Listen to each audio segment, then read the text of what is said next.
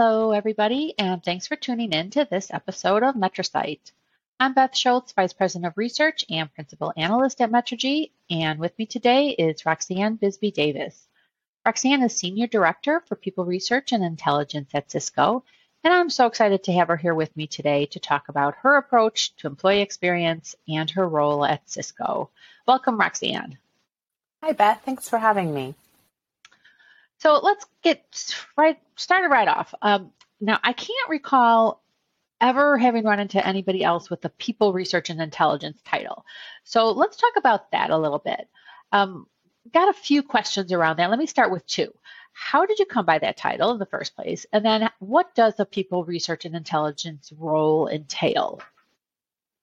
Uh, thanks. Uh, so it, this role, the title has kind of come in over a variety of different things in which we've been honing what's the work we really do and how are we supporting the humans at work.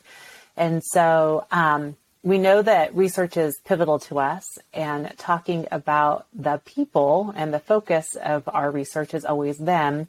That's where the people research part came into it. And then the other part that came through, it's more than analytics what my team really aims to do is um, help us reveal the answers to some of our most challenging questions at work. So we want to be able to do that through measuring experiences at work reliably. And of those things that we can measure, we want to be able to understand what matters most and then how do we embed sort of that intelligence into our um, people practices and systems.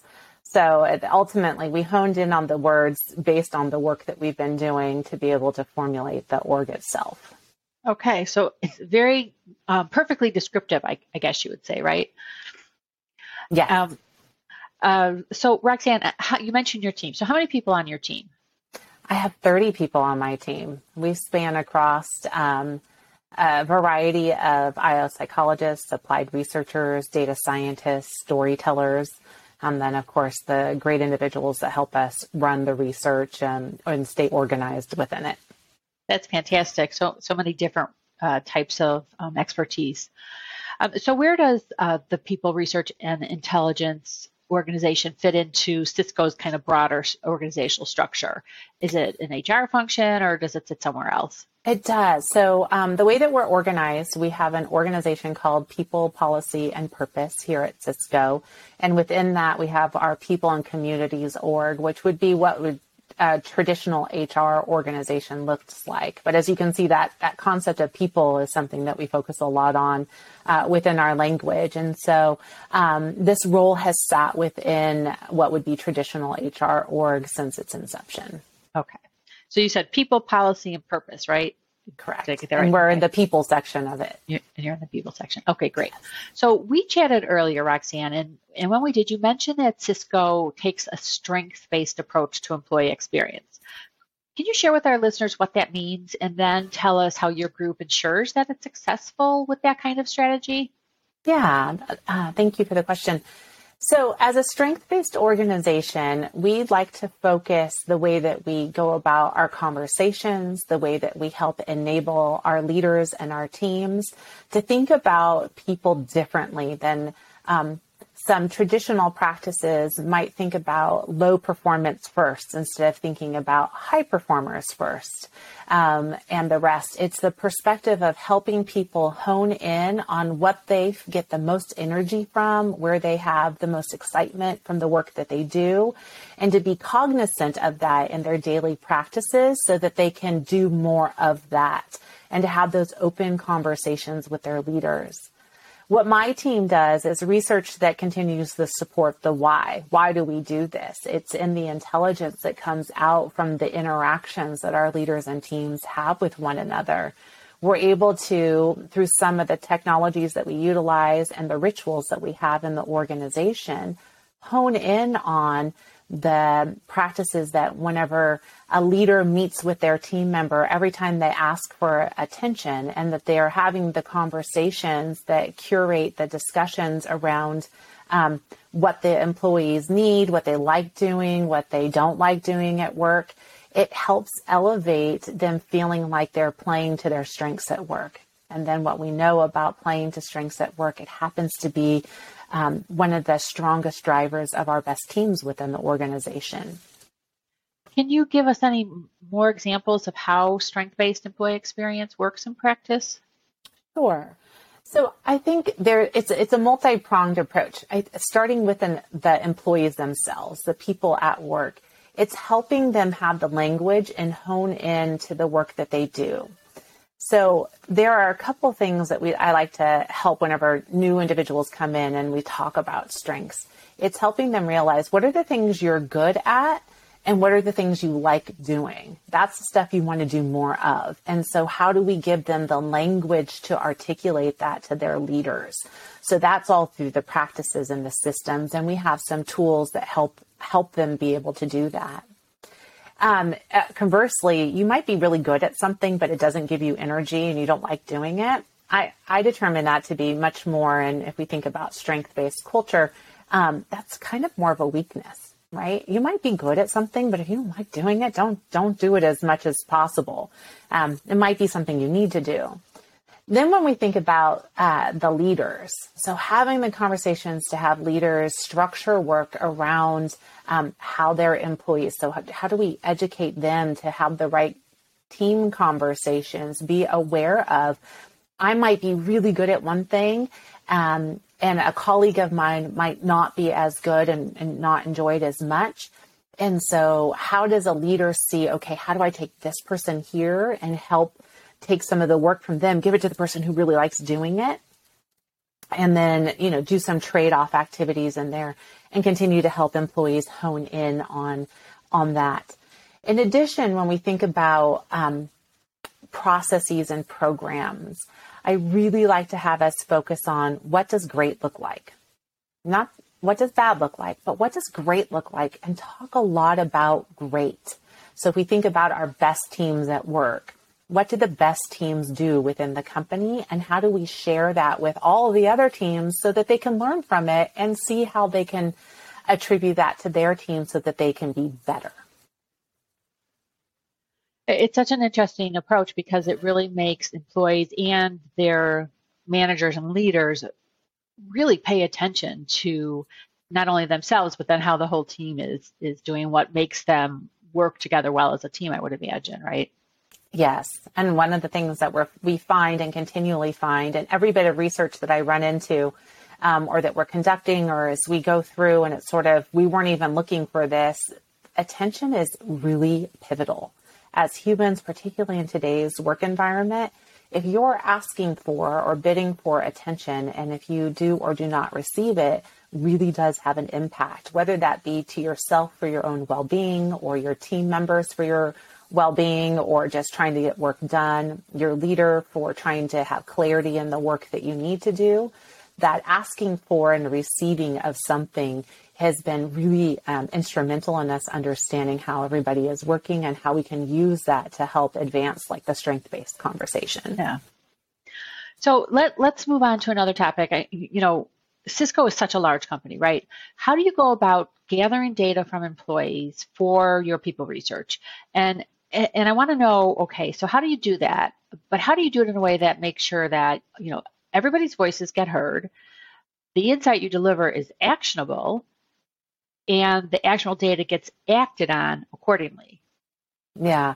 Um, it's not a small task. I will say that. And we approach it from a multi, like very different um, ways that we go about this. So, uh, I've been doing this work in the company for about 16 years and have been here a little longer than that.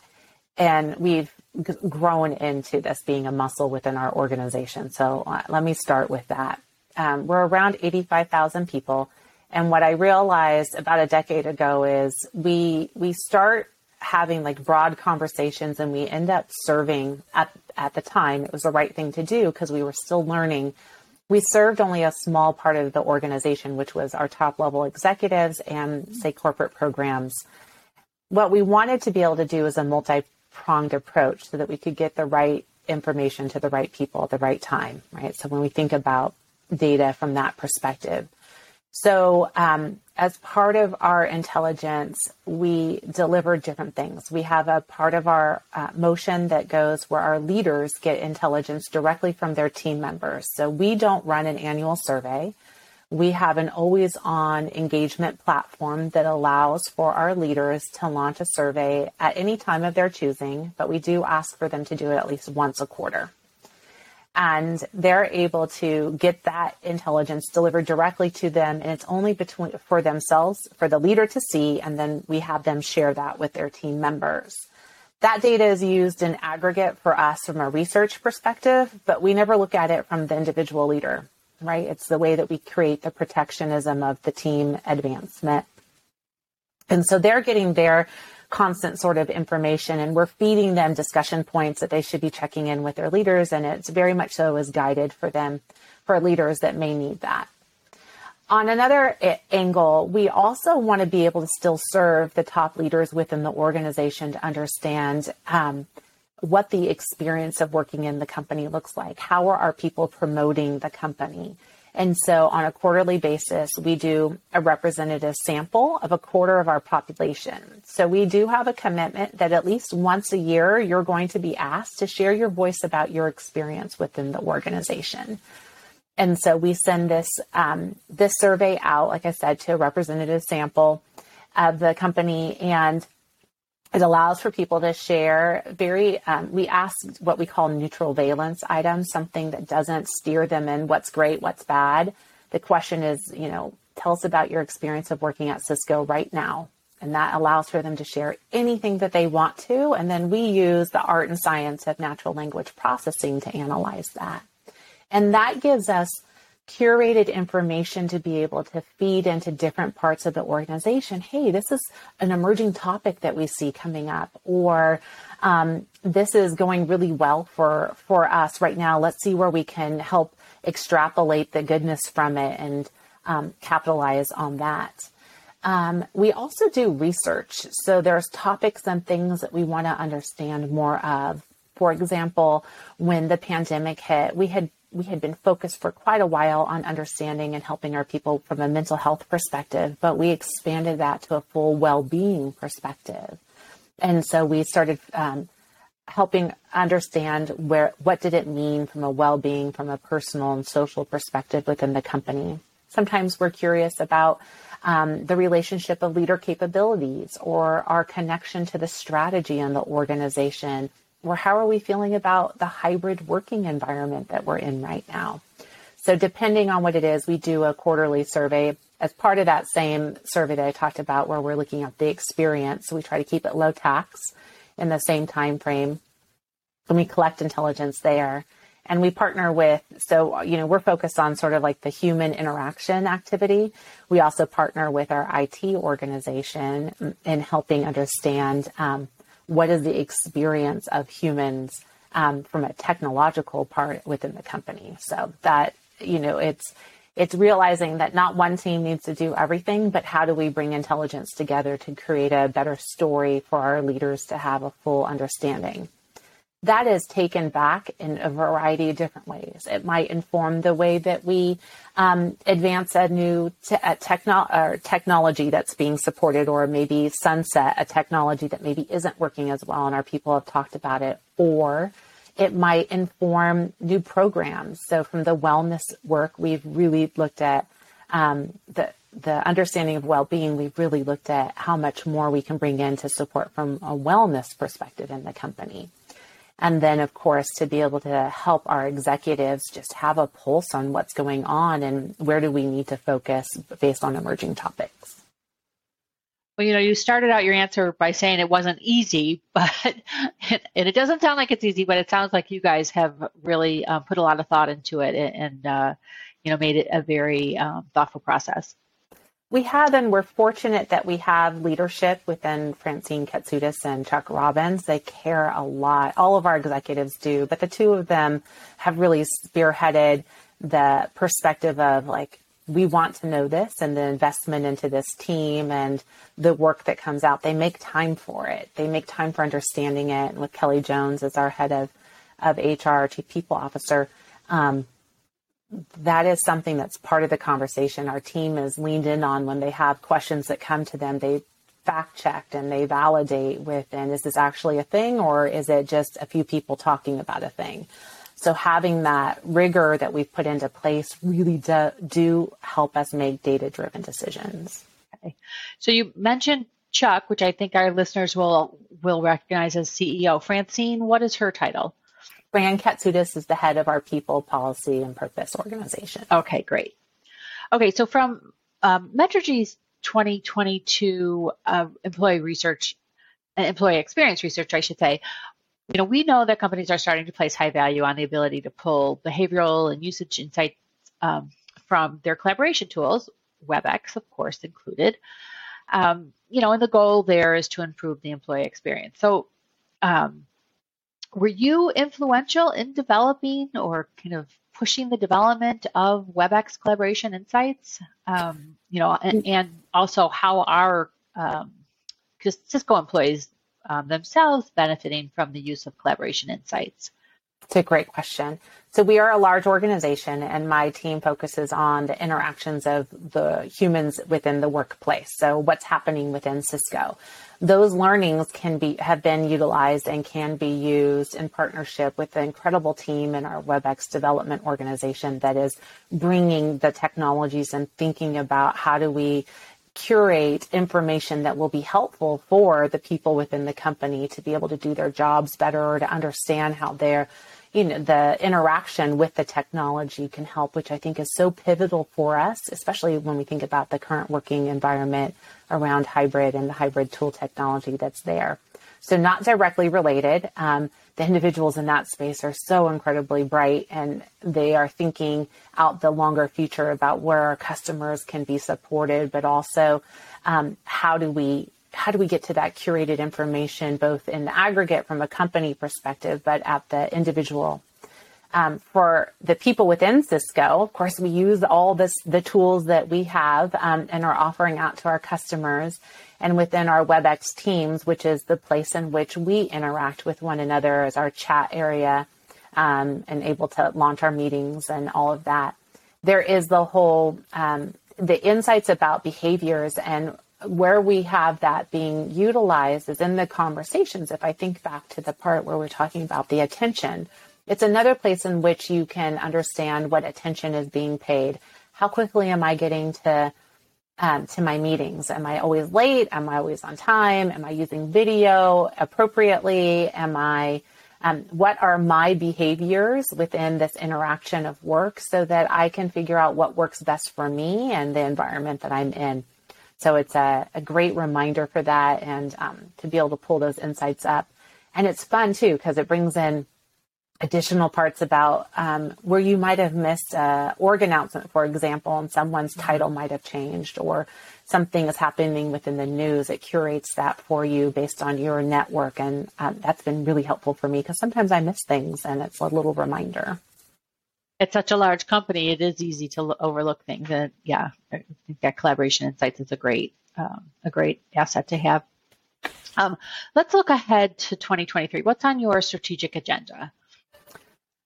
A lot.